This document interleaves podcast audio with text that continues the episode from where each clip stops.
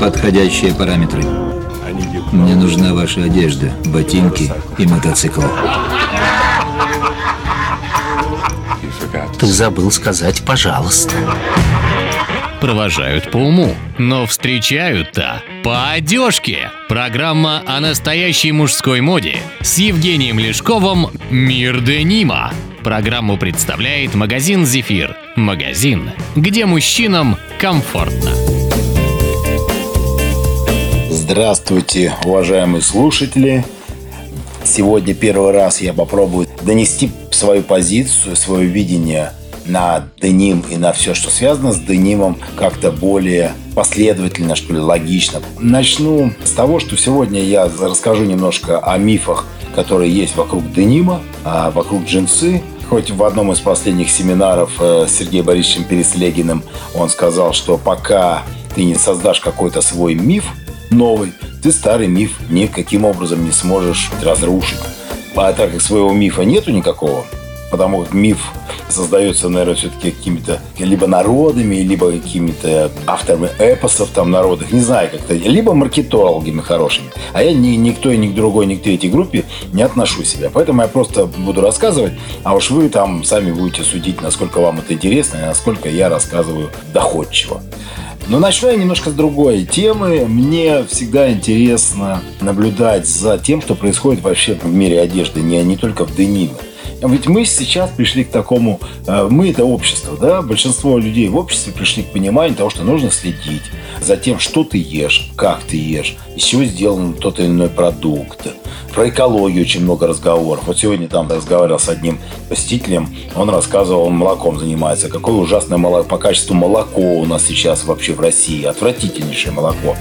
Зачастую делается, там даже алибастер туда добавляют, ну и так далее. То есть вот мы об этом все думаем, мы смотрим, не есть ли там нитраты в продуктах, там тестеры некоторые покупают. Ну, мужикам это реже относится, конечно, больше барышни э, делают такие вещи, но все-таки мы смотрим, да, и в итоге получается, что мы за одним, за тем, что попадает нам внутрь, наблюдаем с большой долей ответственности – а вот с тем, что надевается на наше тело, мы как-то так, по большей части, многие люди в нашем обществе не обращают на это внимание. И, соответственно, совершенно спокойно, ну, те, кто ездит на общественном транспорте, вообще легко подтвердят. Те, кто просто встречается где-нибудь там, не знаю, с компаниями в ресторанах и так далее, то всегда можно. То проходит мимо человека, а там такой за ним такой амбре пота идет. Если там от женщины иногда заливают себя духами с головы до ног, то мужики не считают нужно мыться или там одевать какую-то свежую одежду и ходить, как будто они только что из э, какого-то сарая с доярками там повеселились, поболтали, и вот они пришли в ресторан пообедать, да, в такой же одежде. Засаленные штаны, ничего не себя не представляющие. Многие, сколько раз слышал я о том, что а, жена что-то купила. Вот как бы зачем там я буду забивать себе голову, что мне одевать, мне жена что-то купит. Это, кстати, достаточно частый случай, когда женщина приходит, говорит, вот у меня такие размеры, мне надо вот джинсы подобрать. Ну как эти джинсы не подбираются так? Это крайне сложно. Э, мы даже, чтобы человек подошли по размерам, там по два, по три дня тратим тратим на переписку с покупателями из регионов для того, чтобы подошли им по размеру. Это же сложная задача, тем более такие сложные джинсы, тяжелые, настоящие и так далее. Ну ладно, к этому позже вернемся. Короче, к одежде у нас почему-то внимание не такое э, сильное. Мужчины особенно не так озабочены одеждой в нашей стране, э, как некоторым другим вещам. Допустим, спортом, своим внешним видом, походом в фитнес. Ну вот в фитнесе, кстати, да, я как ходящий фитнес-клубы, то я понимаю, что люди совершенно спокойно могут не стирать одежду, что вот они приходить заниматься и вот мыться они еще моются, потому что бесплатный гель в душевых, а вот одежду им, наверное, никто не стирает, вот они сами не стирают, это же зачастую. Ну, для меня это удивительно, но что есть, то есть. Соответственно, что можно сказать про то, что почему люди не обращают внимания на свой внешний вид? Ну, конечно, скорее всего, первая причина – это наши корни Советского Союза, где, в общем-то, одежды и не было, и выбирать не из чего было, и пропаганда тех лет говорила о том, что, ну, как бы, что ты на одежду? Надо смотреть, что у тебя внутри. Да, конечно, надо смотреть, что внутри. Обязательно. Конечно, надо. Но хоть и встречают по одежке, провожают по уму, но встречают-то по одежке. Поэтому иногда до, до разговора, который проявит ум человека, может и не дойти. Ну, в общем, на мой взгляд, это важная тема. Именно поэтому я и возобновляю подкаст э, на Моторадио, и уже сделал, буду вести подкаст э, личный, на который вас всех приглашу потом с помощью Моторадио, пока он еще не заработал. Соответственно, про миф. Миф у нас же по поводу денима один очень известный миф, что некто Леви Страус придумал джинсы. Вот и все. Этот миф ложь. Ну, Леви Страус, э, основатель фирмы Levi's, да, и Левис. На самом деле он Лейба Штраус, еврейский иммигрант, переехавший из Бельгии в США в 1953 году, если мне память изменяет. И, конечно, он не придумывал и, конечно, он не был случайно придумавшим штаны, которые назвали джинсами. Да? То есть, ну, легенда гласит то, что в 1874 году появились джинсы. Но, конечно, это не так. Ну, там много всяких легенд. Э, допустим, как появился синий цвет индиго. Ну, легенда гласит так, что везли краски с индиго в бочках на корабле, был шторм, бочка перевернулась, попала на какую-то ткань, ткань окрасилась, всем это понравилось, и вот в итоге получился синий цвет. Ну, конечно, глупость какая-то, потому что ткань саржевого плетения, из которого сделаны джинсы, ну, до джинсов это было несколько иная ткань такая же, только вид был коричневым очень часто красили э, в цвет. Она, ну, во всяком случае, первое упоминание, а именно такой ткани, это в Индии более тысячи лет назад, в городке под Думбай, индийский город. И там есть даже станки. Я, когда был в Таиланде, был на фабрике, который король тайский, ну, кстати, покойный, часто новый, не знаю, как, а покойный король тайский, он поддерживал деревушку, находящуюся от Бангкока километров 200, и там прям он специально финансировал то, чтобы старые производство вот их старых тканей, там деревянные такие станки. Я был, у меня даже есть фотографии, есть даже видео мы заснимали, как это все работает. Очень интересно. У них получается как грубая-грубая ткань. Ну, конечно, не джинсовая, потому что джинсовая все-таки немножко иначе надо делать. Хотя суть саржевого плетения такая же, как и на дениме. Хлопок там, про хлопок, из которого делается деним, вообще э, упоминания первые, ну что-то типа 6 тысяч лет до нашей эры по всему свету. И на территории Латинской Америки в пещерах найден остатки хлопка, хлопковой ткани, а не хлопка. То есть его возделывали, э, собирали, из него прили пряжу и делали ткань. И вот эту ткань нашли вот, и датировали 6 тысяч лет. Ну уж не говоря про то, что там на территории современного Египта огромное количество ну, остатков этих тканей есть, конечно. То есть это вообще там получается 6 тысяч до 2 тысяч, ну где-то около 8 тысяч лет доказанного хлопковым тканем, да, что хлопчатник возделали люди. Вообще мы же видим только в глубину, ну, в лучшем случае, там, 4000 лет. 2000 лет нашей эры и 2000 лет до нашей эры, но это вот лучшее, что мы видим. А глубже никак не можем видеть, только гипотеза может строить по каким-то артефактам дошедшим. Ну вот, по поводу денима и хлопка артефакты какие-то доходят. А, американцы, как обычно, откуда взялся миф? Они очень любят все преувеличивать и присваивать себе там, что они за счет своей личной гениальности, продвинутости вот этой протестантской веры, они вот сделали вот, вот все, лучшую страну, лучшее то, лучшее это, лучшее это. Ну, конечно, в большинстве случаев это все просто воровство других идей из других континентов.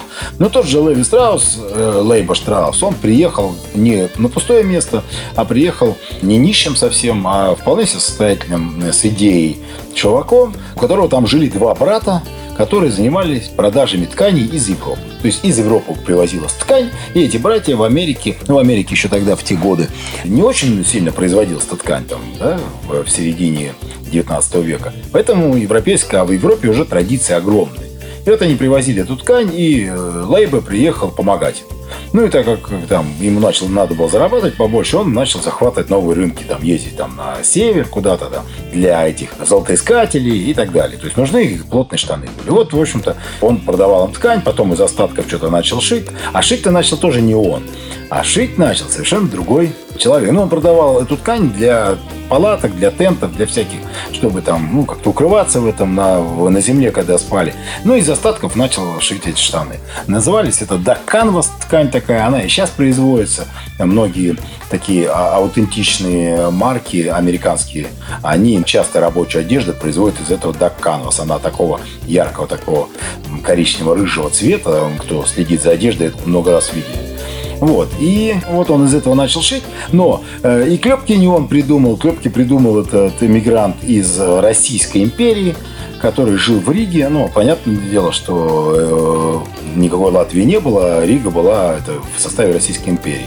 Джеймс Джекоб, который жил, хотел в Питер, у него было шесть братьев, они из них кто-то служил, там два или три брата, а они служили в Петербурге, он тоже хотел, но тогда не так просто было в Петербург попасть.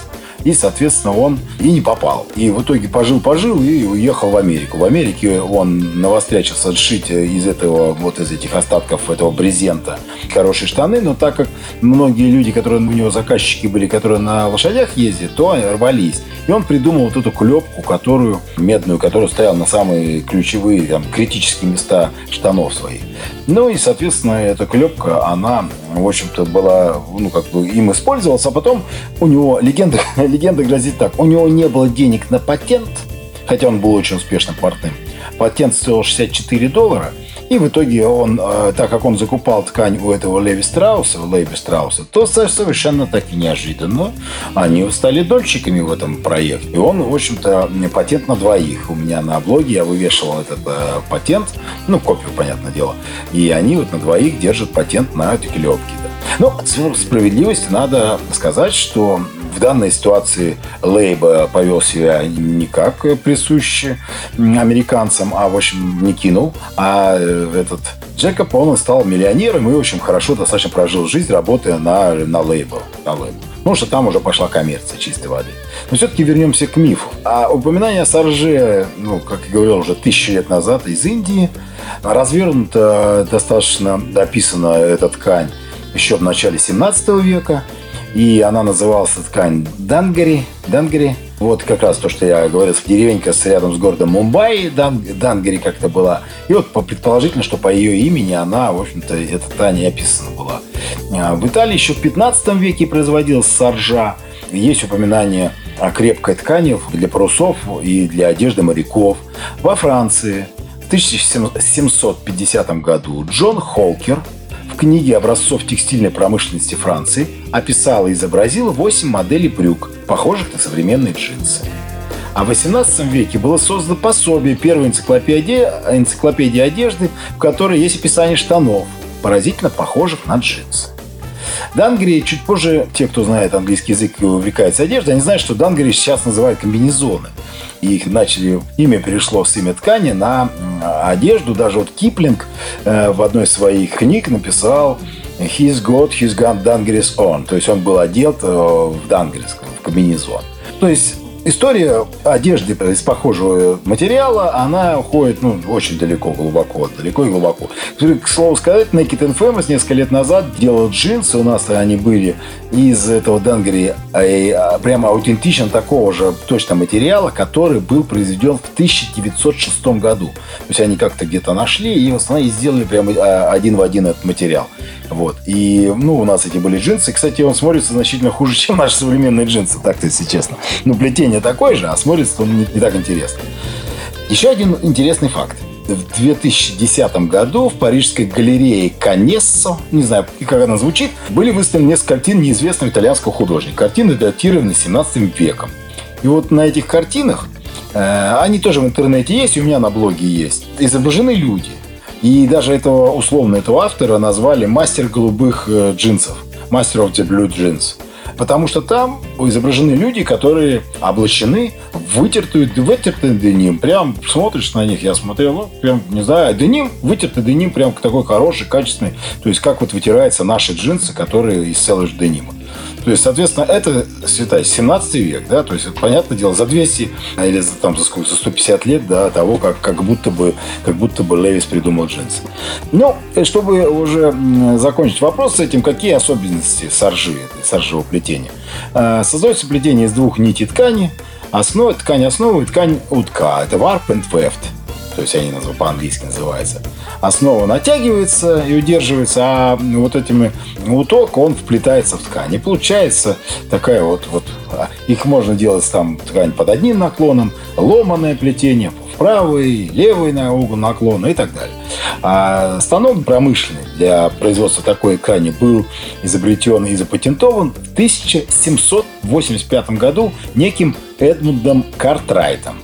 У него у станка было ножное управление. Если кто-то есть взрослые люди, то помнят, что такие были машинки с ножным управлением, швейные.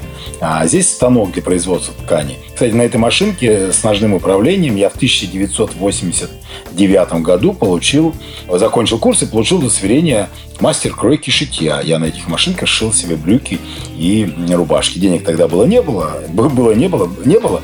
Я был бедным студентом, и вот в 89 году после армии я эти закончил курсы. Э, соответственно, дяденька англичанин Картрайт, который изобрел, этот станок увеличил производительность в 40 раз. И э, даже промышленники Англии настояли, чтобы парламент выплатил ему 10 тысяч фунтов, что это огромные деньги по тем временам были. Ну и, соответственно, как появился э, в США, появился этот самый деним. Ну, того, как они отобрали у индейцев коренного населения все эти земли, им одежда нужна была, в чем-то надо было ходить, возделывать эти поля бескрайние, ну и так далее. Ну, индейцев убивать в том числе. А, соответственно, что они сделали? У них ферм там было полно, и они начали возить вот эту вот ткань, которую братья Лейб и Штраус, в общем-то, возили. И э, ввиду того, что туда же ехали совсем не лучшие люди, мягко говоря, в Америку, да, и есть такой зигундус их называют, это вторые. То есть потому что в Испании которые первые начали осваивать там Америку э, Секундас, Зигундас, а это вторые сыновья вот этих богатых людей. А у них, в общем, не было никаких шансов, пока их первые старшие братья, они войдут на трон, будут править или там будут владеть всем, у них по закону такие были. Вторым там достанется копейки. Соответственно, они каким-то образом у папы выпрашивали денег, садились на корабли и ехали в поисках э, лучшей доли, чтобы хоть кем-то проявиться. И вот такие они ехали, у них, конечно, не было никаких этических ограничений. Ну и тогда попозже там уже... Ну, их очень хорошо, кстати, Стенбик, американский автор, рассказывает о том, как это все происходило, как Барбадос, Ямайка, как он очень классно описывает про то, как этот эти материк американский захватывался. Ну, в общем, достаточно некорректно. Я думаю, что его должны запретить скоро, потому что он вообще плохо описывал про рабов, там все дела. Вот. Ну и везли ткань из Европы и называлась там Серж Деним. Из Нима, саржа из Нима. Вот тебе Серж Деним. Деним появился деним таким образом. В Ниме, в Европе, в Ниме во французском производилось лучше в Европе саржа. Как будто бы такой, знаете, знак качества такой был.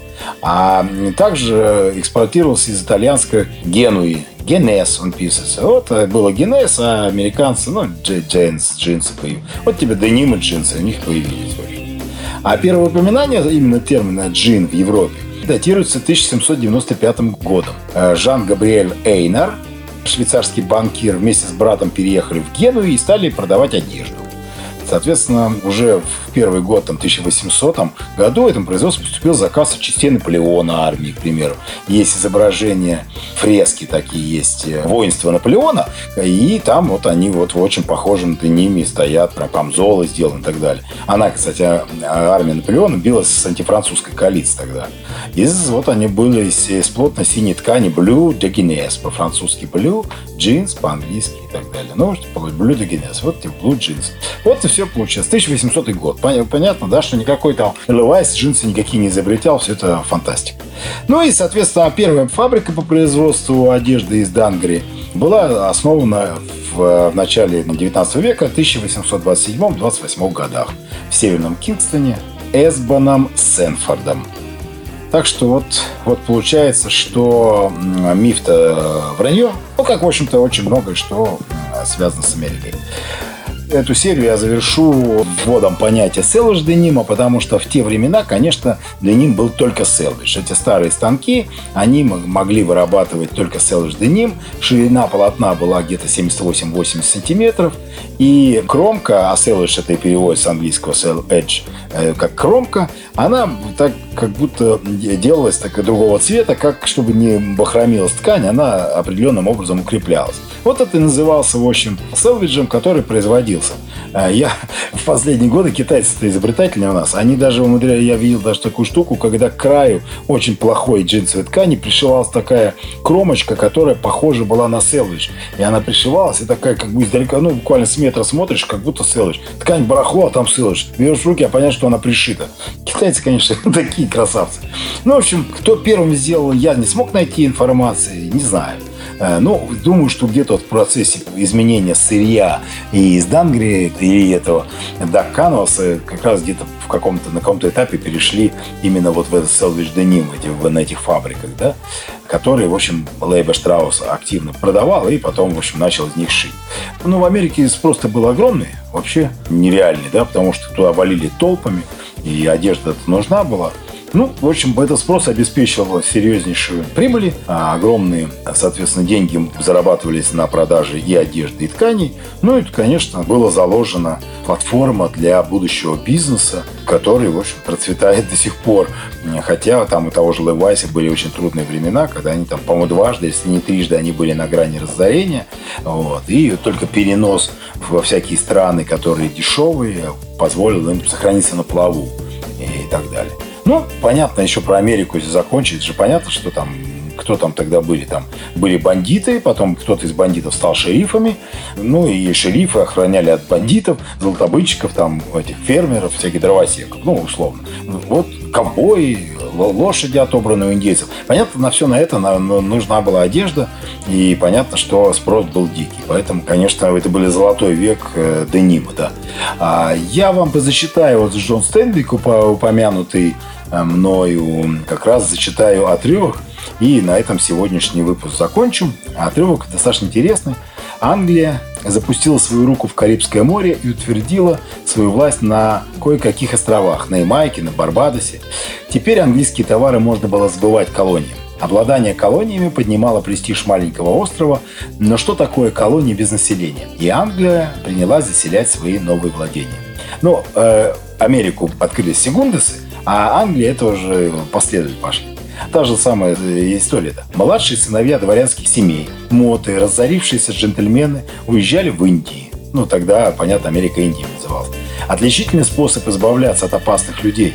Королю достаточно было даровать подозрительному человеку земли в Индиях, а в те времена Америку достаточно долго считали Индиями, а затем изъявить желание, чтобы он жил в своем поместье и обрабатывал тамошнюю жирную почву на благо английской короны классно, отступление опять классно, да? То есть не нужно какой-нибудь там э, плохо себя ведет при дворе, так? Дяденька, я тебе даю там столько-то этих акров земли в Индиях, езжай, управляй. Все, отправляй. Суда, отправляющиеся на Запад, переполняли колонисты. Игроки, мошенники, сводники, пуритане, пописты. Все плыли туда, чтобы владеть землей. И никто, чтобы ее обрабатывать. Португальские и голландские невольничьи корабли, доставлявшие черное мясо из Африки, не успевали удовлетворять возрастающую потребность в рабочих руках. Тогда начали забирать преступников из тюрем, бродяг с лондонских улиц, нищих от церковных дверей, где они выстаивали целые дни, а еще заподозренных в колдовстве или в государственной измене, или в проказе, или в папизме, и всех их отправляли на плантации в Кабалу. План был блистательный. Плантаторы получали рабочую силу, а корона – деньги за бесплатные тела тех, кого прежде она должна была еще и кормить, одевать и вешать за свой счет. Доход этот можно было еще увеличить. Кое-каким капитанам продавались целые пачки кабальных записей, уже снабженные государственными печатями, но с пропуском вместо имени кабального. Капитанам приказывалось вносить имена с величайшей осмотрительностью и пошли выращиваться кофе и апельсины, сахарный тростник и какао, распространяясь с одного острова на другой. Бессморно, когда срок кабалы истекал, возникали кое-какие трудности. Но лондонские трущобы, бог свидетель, плодили новых рабов изобилия, а у короля не переводились враги. Джон Стейнбек «Золотая чаша». Но, к слову сказать, герой одного из романов Джона Стейнбека Генри Морган Пират, он так и попал. Его капитан вписал его имя в этот кабальную ведомость и, в общем, продал его как раба. Другое дело, что ему повезло по роману, и ему попался хороший хозяин, и он в итоге стал пиратом, который потом и хорошо послужил а, английскому двору, воюя с испанцами. Ну вот, на сегодня, наверное, я закончу подкаст. Хорошего настроения, до свидания. Магазин «Зефир» Мужская одежда от известных джинсовых брендов из Японии, США и Канады. Для тех, кто ценит качество и знает цену хорошим вещам. Сайт и интернет-магазин zephyr.ru